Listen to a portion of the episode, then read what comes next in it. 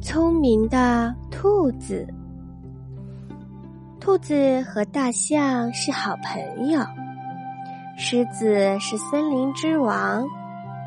有一天，兔子高高兴兴的来到河边玩耍，池塘里的荷花都开了，一只小蜻蜓围着兔子飞来飞去，它今天玩的可真开心。过了几天，狮子听说森林里有一只兔子，就叫来大象，对他说：“我想吃兔子肉，一定又嫩又鲜美吧？你和兔子是好朋友，要不你把它骗到我这儿来，让我饱饱口福？”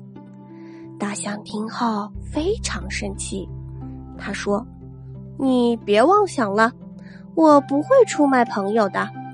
说完，大象气呼呼的朝兔子家走去。兔子知道这件事情以后啊，不仅没有害怕，反而安慰大象。他说：“放心吧，狮子交给我来对付。”过了一会儿啊，兔子来到了狮子那里。他说：“你要吃我就跟我来吧。”狮子想。一只兔子能怎么样啊？迟早都是我的盘中餐。想着想着，狮子口水都要流出来了。狮子被带到了一口井旁，兔子说：“我的哥哥就在这里，有本事你先把它吃了。”狮子啊，朝井里一看，果然有一只兔子，于是他猛地一跳。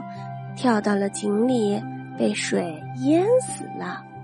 从此，兔子和大象过上了无忧无虑、快乐又自由的生活。